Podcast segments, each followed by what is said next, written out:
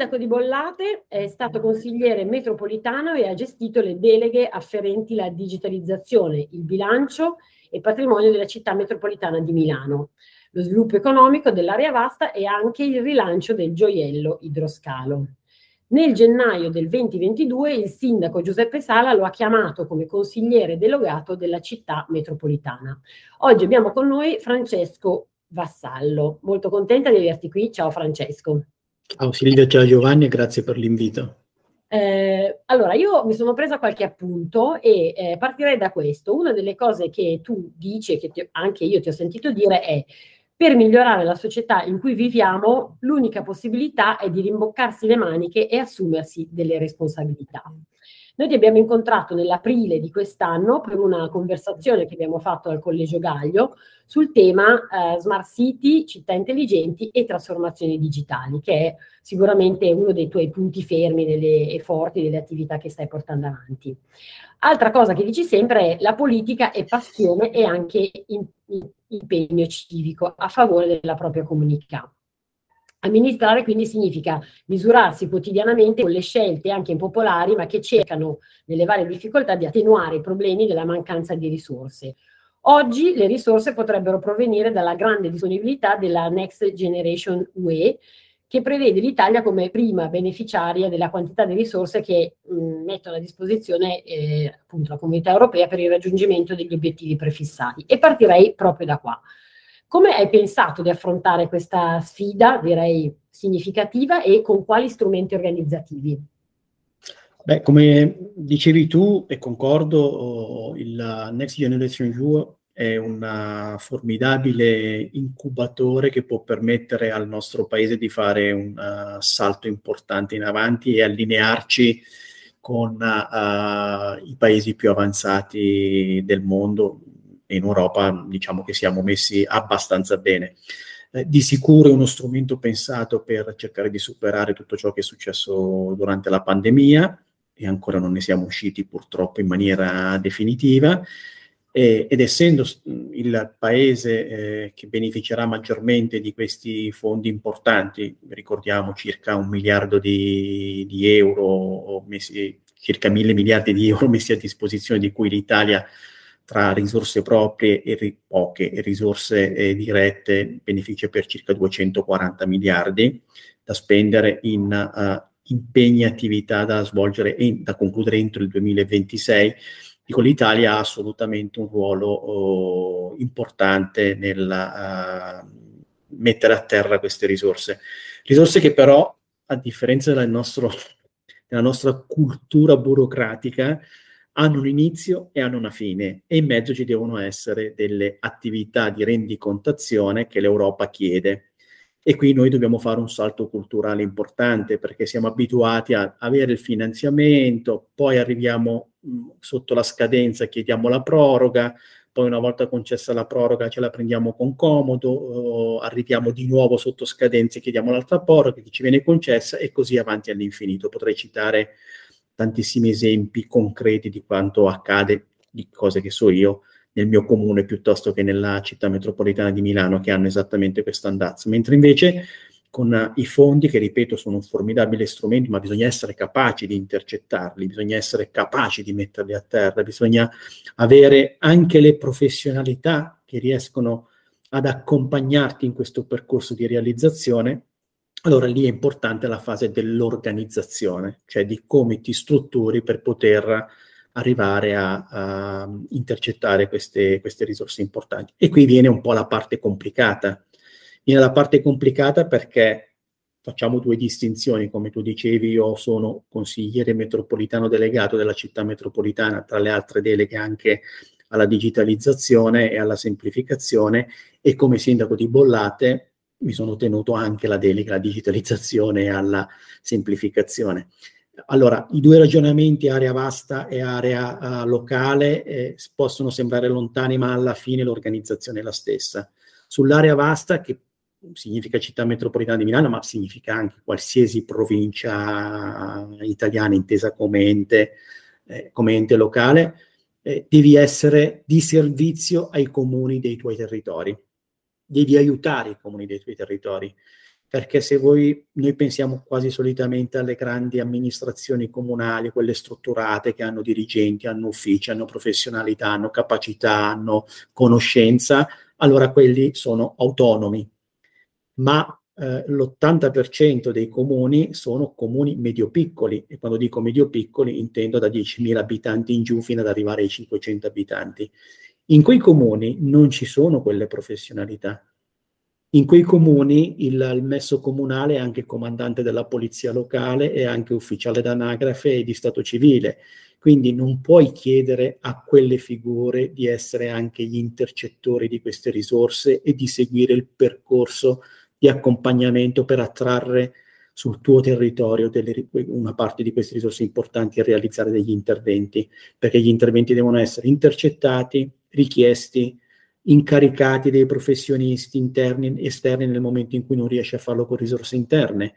Devi rendicontare e ci vuole una capacità di eh, contabilità eh, acquisita nel tempo e devi poi dopo realizzare e consegnare l'opera finale.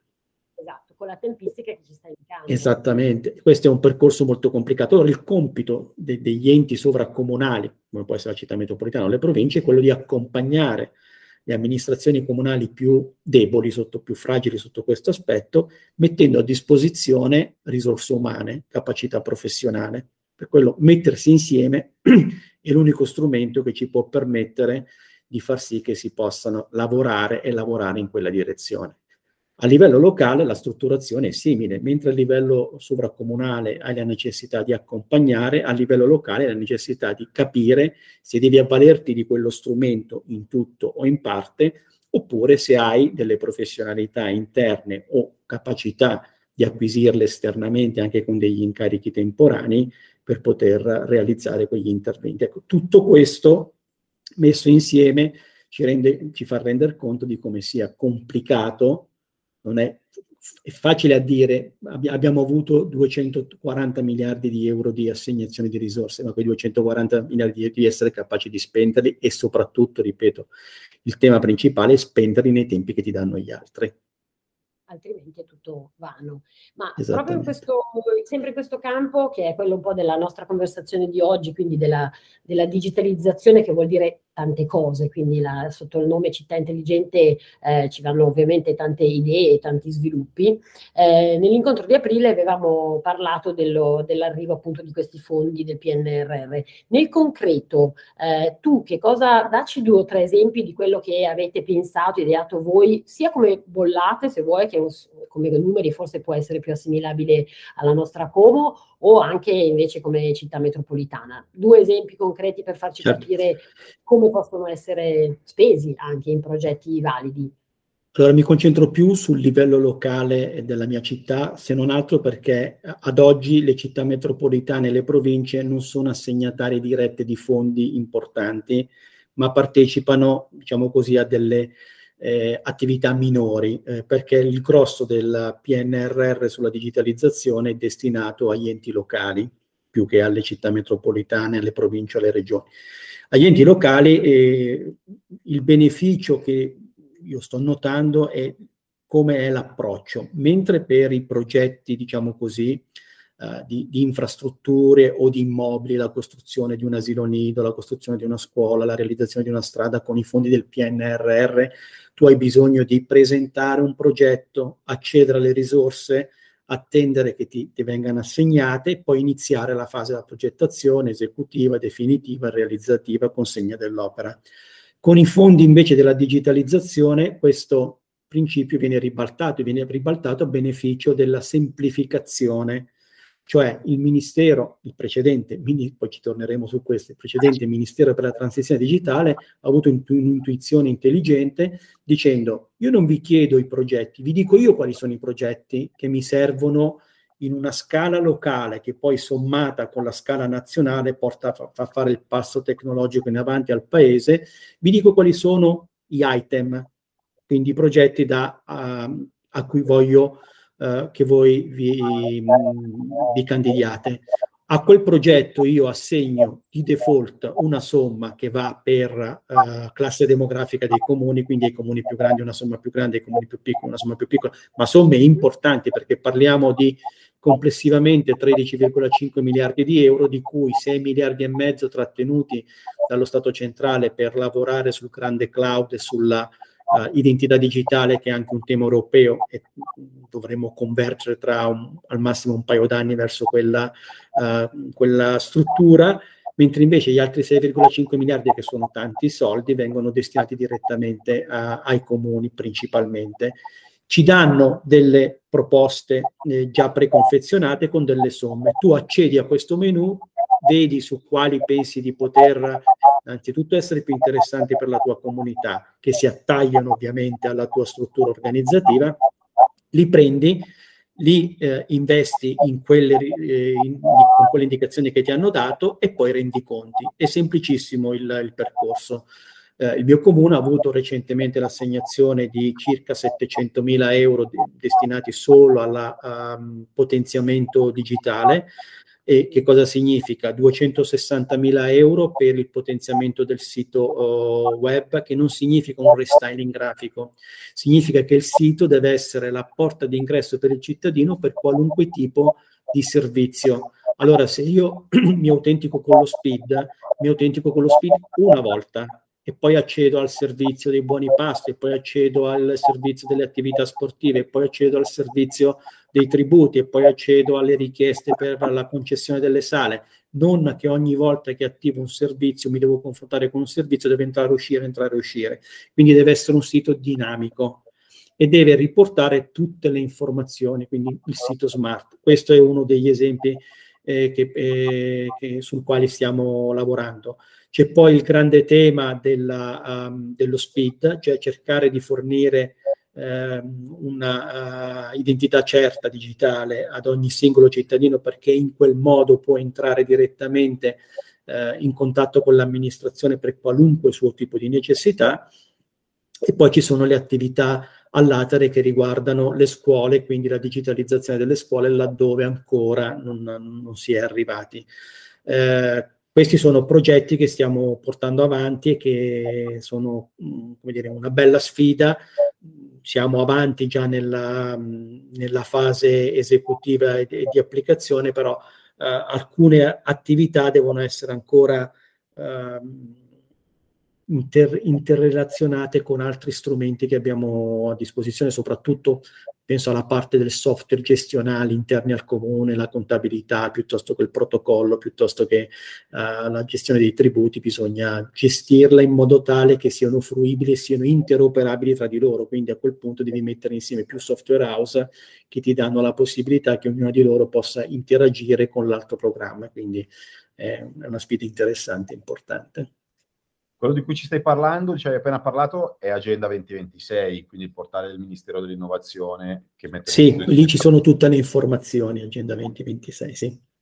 Volevo farti una domanda un pochino diversa. Eh, quale strategia comunicativa utilizzate per condividere la necessità di digitalizzazione e i risultati ottenuti? Mi spiego meglio. Eh, ho la percezione che la digitalizzazione spesso viene banalizzata e non considerata prioritaria perché non se ne percepisce il reale impatto, soprattutto per quelli che i processi non li utilizzano in maniera fisica. Mi riferisco per esempio all'utilizzo dei big data che possono portare a delle strategie sulla gestione della città eh, da, da, tanti punti di vista. Quindi qual è la comunicazione che fate in questo senso e qual è un esempio eh, nel quale i big data vanno aiutato a migliorare i processi della città? Allora, parto da una considerazione di carattere politico, ma non faccio, come dire, eh, la, la, lavagna con i buoni e i cattivi. Il governo precedente, l'attuale, aveva un ministero, una struttura che si chiamava Ministero della Transizione Digitale. Questo governo non ha un ministero dedicato, ma ha un sottosegretario, le cui prime uscite anche non sono state, come dire, molto, eh, molto serene rispetto alle affermazioni che ha fatto, il, eh, per cui ti dà già la dimensione che già dall'alto non ci si crede tanto in questa operazione digitalizzazione, sbagliando, perché se noi pensiamo soltanto che con un telefonino, che oggi ce l'hanno tutti, ce l'hanno tutti a disposizione, si può uh, entrare in contatto uh, con la pubblica amministrazione attraverso l'identità digitale con una serie di servizi che prima invece avevi la necessità di essere fisicamente presente presso l'ufficio, Agenzia delle Entrate, IMSS, Comune, certificati anagrafici. Io nel mio comune, ad esempio, i certificati anagrafici, a parte che il precedente governo ha attivato uh, un portale per cui già oggi 15 certificati anagrafici li puoi scaricare direttamente in forma gratuita, semplicemente identificandoti sul sito del Ministero. Oltretutto lo puoi fare, perché poi c'è il tema anche dell'alfabetizzazione digitale, lo puoi fare anche come delegato di un parente che magari è anziano e non ha dimestichezza con, eh, con la strumentazione tecnologica. E questo è un primo elemento. Il secondo elemento è eh, avere la possibilità di dire io non devo andare fisicamente in comune, oppure se ci devo andare, ci devo andare solo per la necessità di una identificazione di persona, perché devo andare a fare la, la carta d'identità elettronica e quindi eh, ho bisogno delle impronte digitali o de, piuttosto che dei dati biometrici.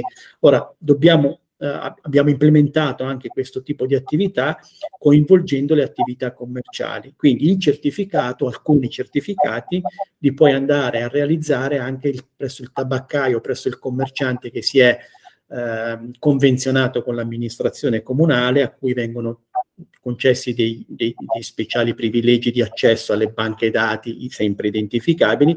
In questo modo il cittadino il sabato mattina o la domenica mattina va a comprare le sigarette si ricorda che deve fare un certificato, il comune chiuso se lo fa direttamente dal tabaccaio con il costo di 2 euro.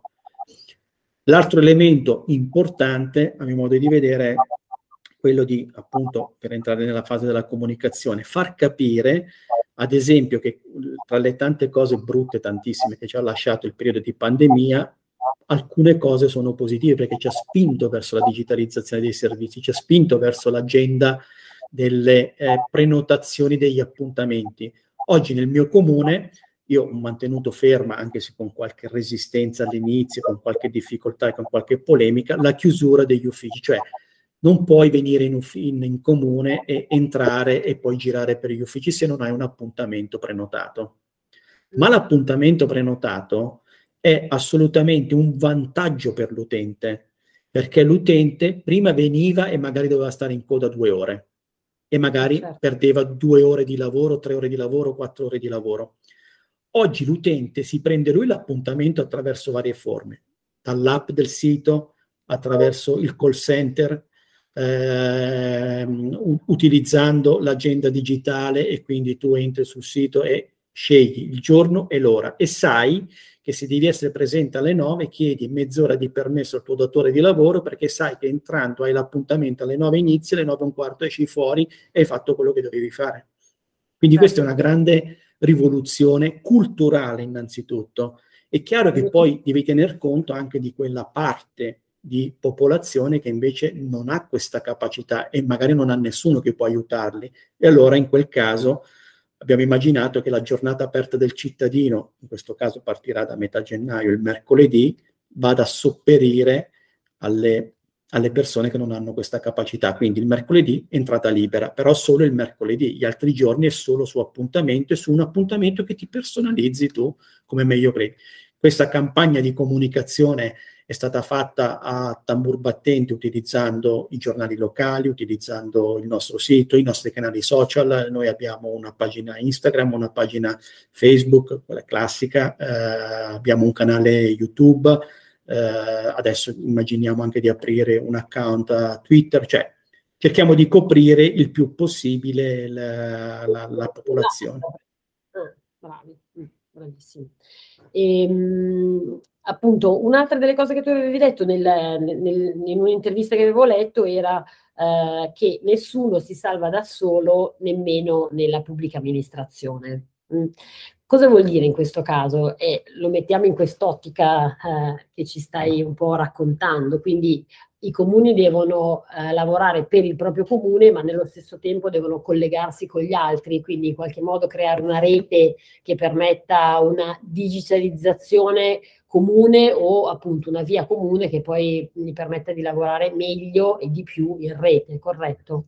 Assolutamente sì, eh, quella bella frase pronunciata da Papa Francesco nel periodo massimo della pandemia, nessuno si salva da solo, l'ho fatta mia e la utilizzo, eh, la utilizzo spesso nel, nel, nelle riunioni pubbliche e anche private, perché eh, ormai questo è il mantra anche per la pubblica amministrazione.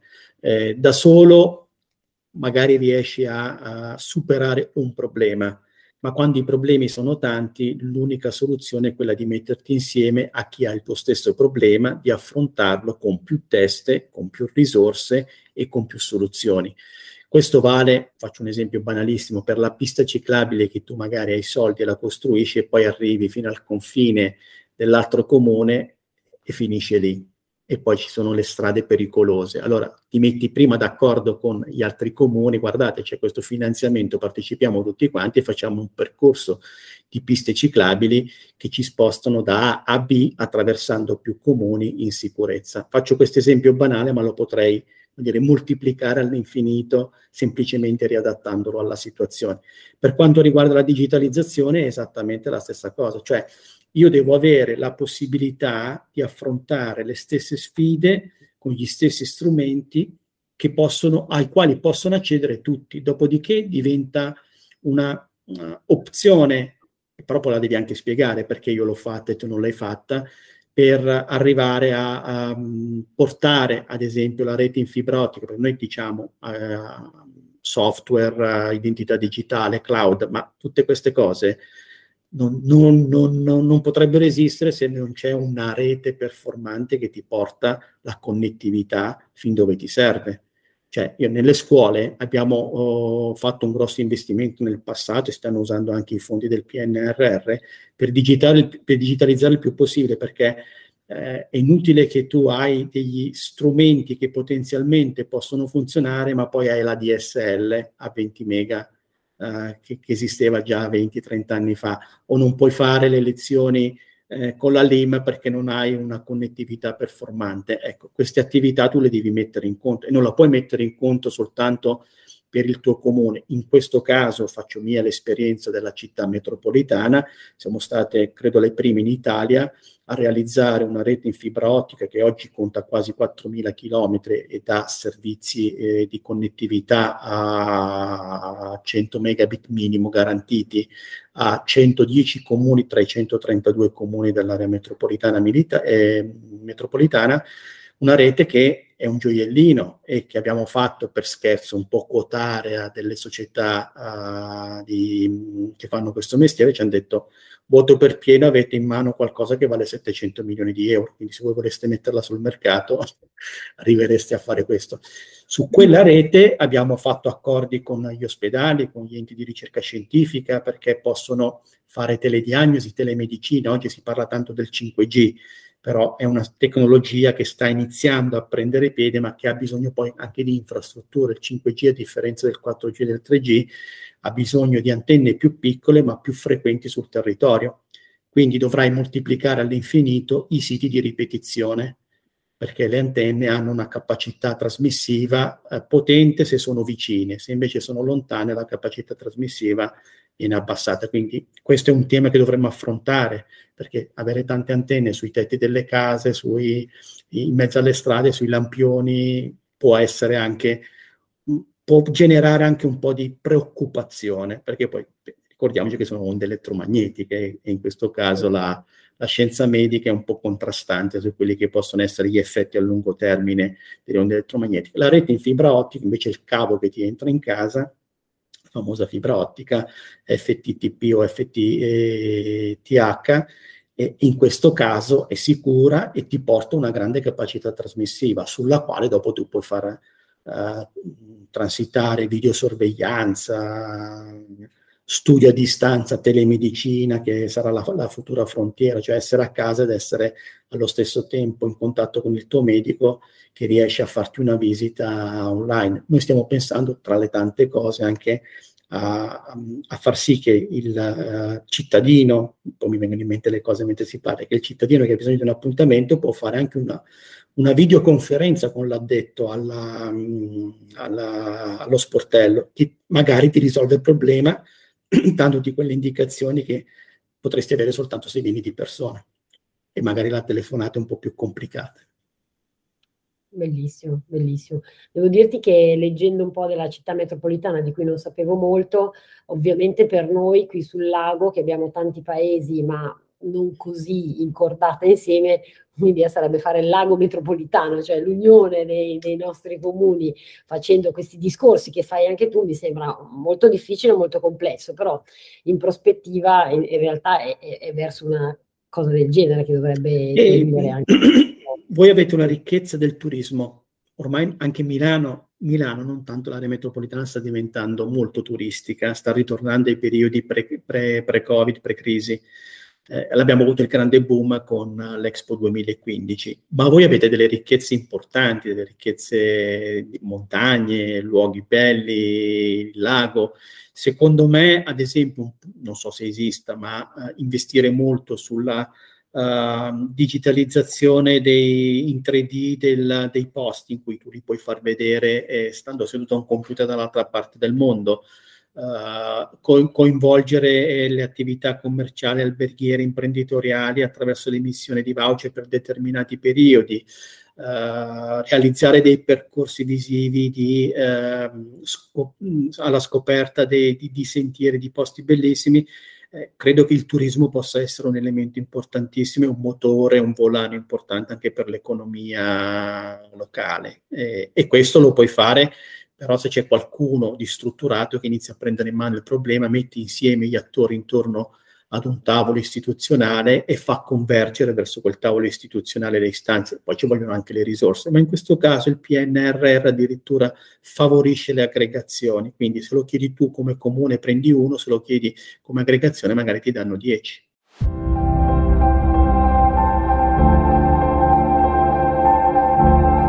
La domanda di Barbara. Si parla tanto di transizione digitale, di progetti nelle città, anche di avvicinamento tra l'amministrazione e il cittadino, ma per quei cittadini che non sono in grado di usufruirne, quali progetti avete messo in atto e che genere di beneficio aver, possono averne comunque? Sì, infatti riprendo un po' il discorso che ho fatto. Allora, l'obiettivo è quello di raggiungere eh, la quasi totalità della popolazione.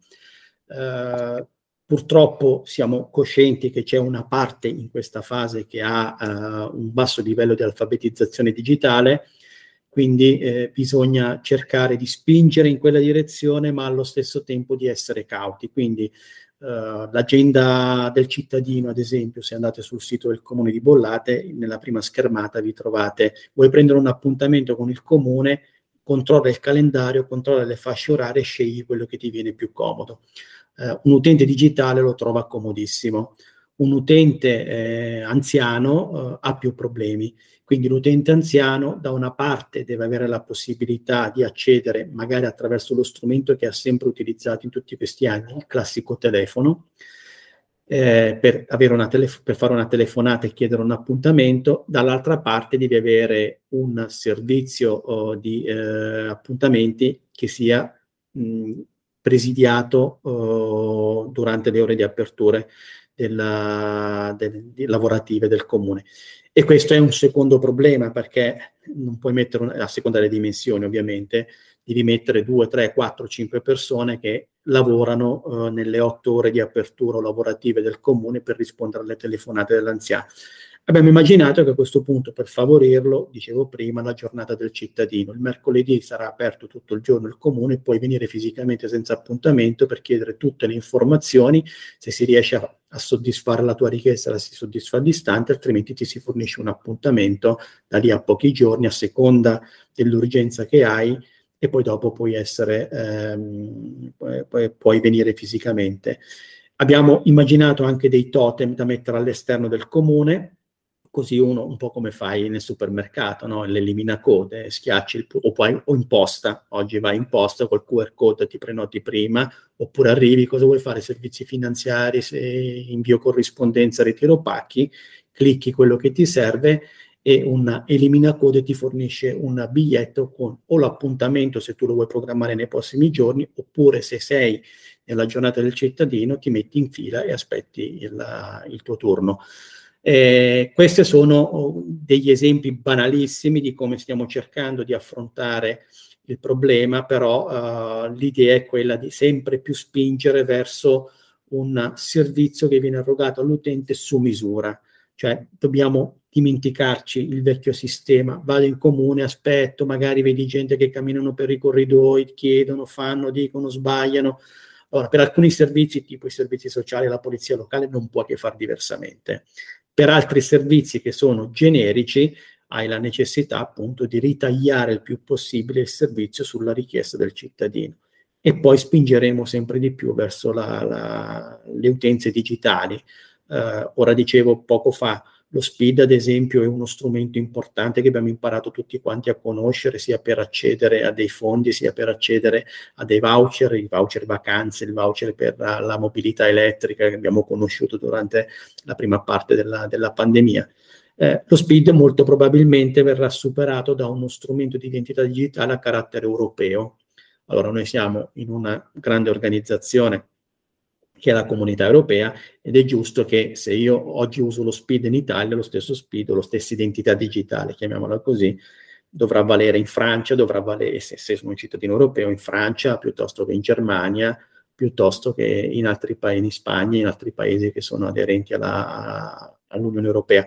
Credo che questo sarà una grande vittoria di convergenza digitale e sarà la sfida del futuro. Però oggi noi abbiamo questi strumenti con i quali ci dobbiamo misurare e questi strumenti credo che siano uh, da, da affrontare con spirito innovativo, perché tante volte la pubblica amministrazione è seduta sugli allori, eh, e allora bisogna essere anche degli amministratori, quindi dei politici che invece hanno una visione che vede nel, nel lungo periodo. Ecco, questo è il secondo pezzo del problema, che è la uh, qualificazione della classe dirigente di, di, un paese, di una città, di una comunità, di, una, di un ente.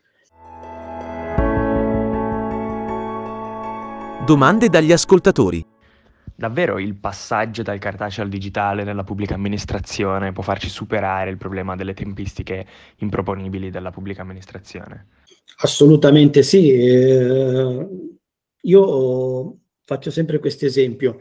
Eh, arriva il postino a casa, non ti trova e ti lascia il, il bigliettino per andare entro due, dai due giorni successivi a ritirare in posta la raccomandata che ti doveva essere notificata e che non è stata notificata perché non ti ha trovato. Tu perdi tempo, perdi parte del tuo tempo a, sei un po' distante, uscire con l'auto, parcheggiare, inquini, perdi tempo, arrivi lì, eh, consegni il bigliettino, eh, 99 volte su 100 ti trovano subito la pratica, una volta su 100 diventa un problema e tu continui a perdere tempo.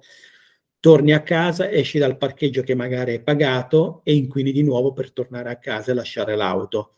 Voi immaginate, io ho una PEC, tutti gli italiani hanno una PEC che comunico a Poste Italiane, Poste Italiane mi notifica direttamente nella mia casella PEC, che vale come una raccomandata con ricevuta di ritorno, la notifica. Ho risolto il problema. Ho risolto il problema e ho guadagnato tempo.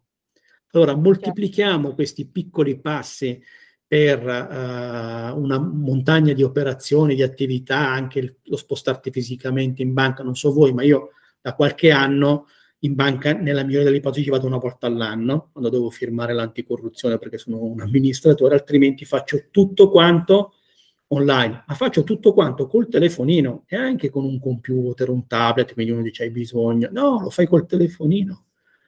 Lo fai con uno strumento che tu usi tutti i giorni. Allora, questo credo che sia la grande sfida. Lato pubblica amministrazione, la digitalizzazione, e molti eh, hanno investito già nel passato e molti lo stanno facendo oggi. Provate a immaginare i nostri archivi cartacei. Allora, c'è la parte storica e va bene, la lasci storica perché... Ma la parte corrente, gli archivi correnti di 10, 15, 20 anni, cioè occupano spazi, magazzini, rischio di incendio, manutenzione, affitto di immobili, eh, antincendio che devi garantire nel tempo che viene manutenuto. Poi prendi un hard disk e metti tutto quanto qua dentro. Quant'è lo spazio? È quello di un armadio. nella migliore delle ipotesi, quando hai messo tanti hard disk uno dentro l'altro. Ma sono nell'hard disk e il cloud, che è il grande futuro sul quale verso tutti, tutti quanti noi stiamo spingendo, i governi nazionali, europei stanno spingendo. La grande nuvola dove tu queste eh, immagazzini queste informazioni e queste informazioni sono disponibili in qualsiasi luogo con qualsiasi strumento attraverso ovviamente un'autenticazione. C'è un tema però, così sembra facile dirlo, dice perché non lo facciamo, c'è un tema di sicurezza i dati personali che devono essere garantiti, di un sistema di sicurezza, non dico uh, a, a, prova di hacker perché è impossibile, però di sistemi di sicurezza importanti. Queste cose hanno un costo, ma hanno un costo di investimento iniziale importante, ma hanno dei grandi vantaggi poi dopo nel tempo. Io nella, ah. nel mio comune già dieci anni fa ho portato la fibra ottica nelle scuole e ho eliminato le telefonate, il pagamento dei canoni a Telecom perché tutto viaggia su VoIP.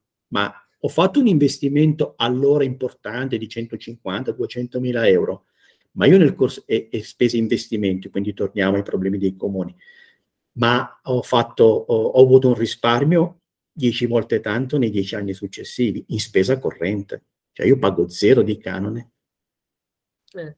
Mi ha fatto sorridere il tuo esempio sulle poste, perché Pecco Bagnaia, il gio- intervistato il giorno dopo aver vinto il, il mondiale, il mondiale.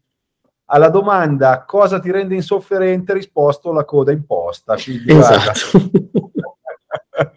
Oltretutto, Poste ha attivato un servizio in cui ti autentichi. Io ho scaricato la, la, l'app Post ID però non funziona perché le, le raccomandate continua a venire a casa il, il postino e a lasciarmele nella cassetta della posta perché non mi trova. Io poi, quando ho tempo, il sabato solitamente, prendi e vai a farti la perché poi tutti vanno il sabato, quelli che lavorano durante la settimana, e ti fai la tua fila. A me è capitato di perdere veramente un'ora, un'ora e mezza in posta e un'ora e mezza buttata, quando me la potevano notificare direttamente alla mia casella PEC. Assolutamente. Eh, Direi grazie mille, molto interessante come sempre, sì. come era già stato dal vivo, lo esatto. è anche via, via, Google Meet, che poi diventerà un podcast, come sappiamo. Esatto. E... Grazie mille, noi appunto siamo stati nei tempi giusti perché so che tu hai già un altro impegno. Sì, vabbè, anche se 5 minuti, okay. 10 minuti non è un problema. Va è stato un piacere anche per me, come sempre se avete bisogno mi fa piacere sempre chiacchierare con persone interessate a queste esperienze magari in futuro avremo qualche novità e ci potremmo sentire per condividerla. Noi ti manderemo comunque il link ovviamente del podcast Grazie. così puoi sentire e se vuoi farlo girare ben venga. Eh, ci piacerebbe poi ritornare da te tra, tra, un po' di tempo, non si sa quanto, anche noi con qualche magari bella novità lacustre, ma la, la vedo un po' più difficile eh, da questa parte. Però... Va bene. Grazie, auguri. Se non ci si sente più, buon Natale. Esatto, grazie esatto. anche a voi. Salutatemi Barbara. Va bene, grazie Francesco. Ciao, ciao, ciao grazie. Ciao. Allora, per quest'anno, per l'anno 22, i consigli sono finiti, si ripartirà nel 23. Con una buona notizia di fatto è stato approvato il bilancio, quindi questo permetterà di non lavorare in regime di provvisorietà ma già con la possibilità di indicare eh, le economie per i progetti e quindi di partire con tutta la progettualità messa in atto e, mess- e proposta dal DUPE. C'è stato però un po' di diatriba su questo argomento perché purtroppo questa corsa non ha permesso alla minoranza di poter eh, lavorare in commissione che è stata chiamata con grande urgenza da un giorno con l'altro e di non poter quindi analizzare bene il bilancio, di poter presentare degli ordini del giorno, insomma di poter fare una vera reale discussione sul bilancio che è un atto importante. Quindi da una parte una buona notizia, dall'altra in realtà una, po' una corsa che non ha permesso un lavoro eh, di partecipazione. Ecco, questo sicuramente è un tema che vale per questo Consiglio che eh, purtroppo spesso vede bocciare mozioni, proposte e iniziative dalla minoranza. E tra i vari temi su cui si sta discutendo molto in quest'ultimo periodo c'è il tema delle scuole, della possibilità della chiusura delle scuole, la possibilità di spostamento o no dell'asilo di eh, Albate, quindi insomma c'è un po' in atto questa discussione di cui sicuramente è un tema che va messo sul tavolo e va fatta una razionalizzazione secondo i numeri, secondo le previsioni di crescita di natalità o non di crescita di natalità, eh, ma sicuramente la minoranza, noi crediamo che il, l'argomento scuola, formazione, soprattutto edifici scolastici come presidio un, eh, del quartiere, come presidio della comunità e del valore dei quartieri, e vadano davvero molto molto attenzionati. Quindi è un tema su cui torneremo, un tema su cui ci vuole la massima attenzione, su cui abbiamo richiesto e richiediamo un, eh, un desiderio di partecipazione da parte della comunità. Quindi la richiesta è quella di fare incontri, di poterne parlare, di poter analizzare bene prima di prendere delle decisioni drastiche, come può essere il caso di chiusura di alcune scuole del quartiere. Peraltro proprio nei prossimi giorni ci sarà eh, un incontro con le mamme dell'asilo di Albate con la richiesta anche di un'assemblea popolare, sono state raccolte più di 500 firme, quindi un numero direi importante, con la richiesta appunto di fare un incontro serio, approfondito su questo tema. Quindi temi importanti, poi da gennaio riprenderemo la discussione sulla piscina, eh, che è un tema caldissimo di cui si è parlato, ma che, su cui bisogna davvero mettere grande attenzione. Quindi a gennaio 23 e intanto buon Natale a tutti.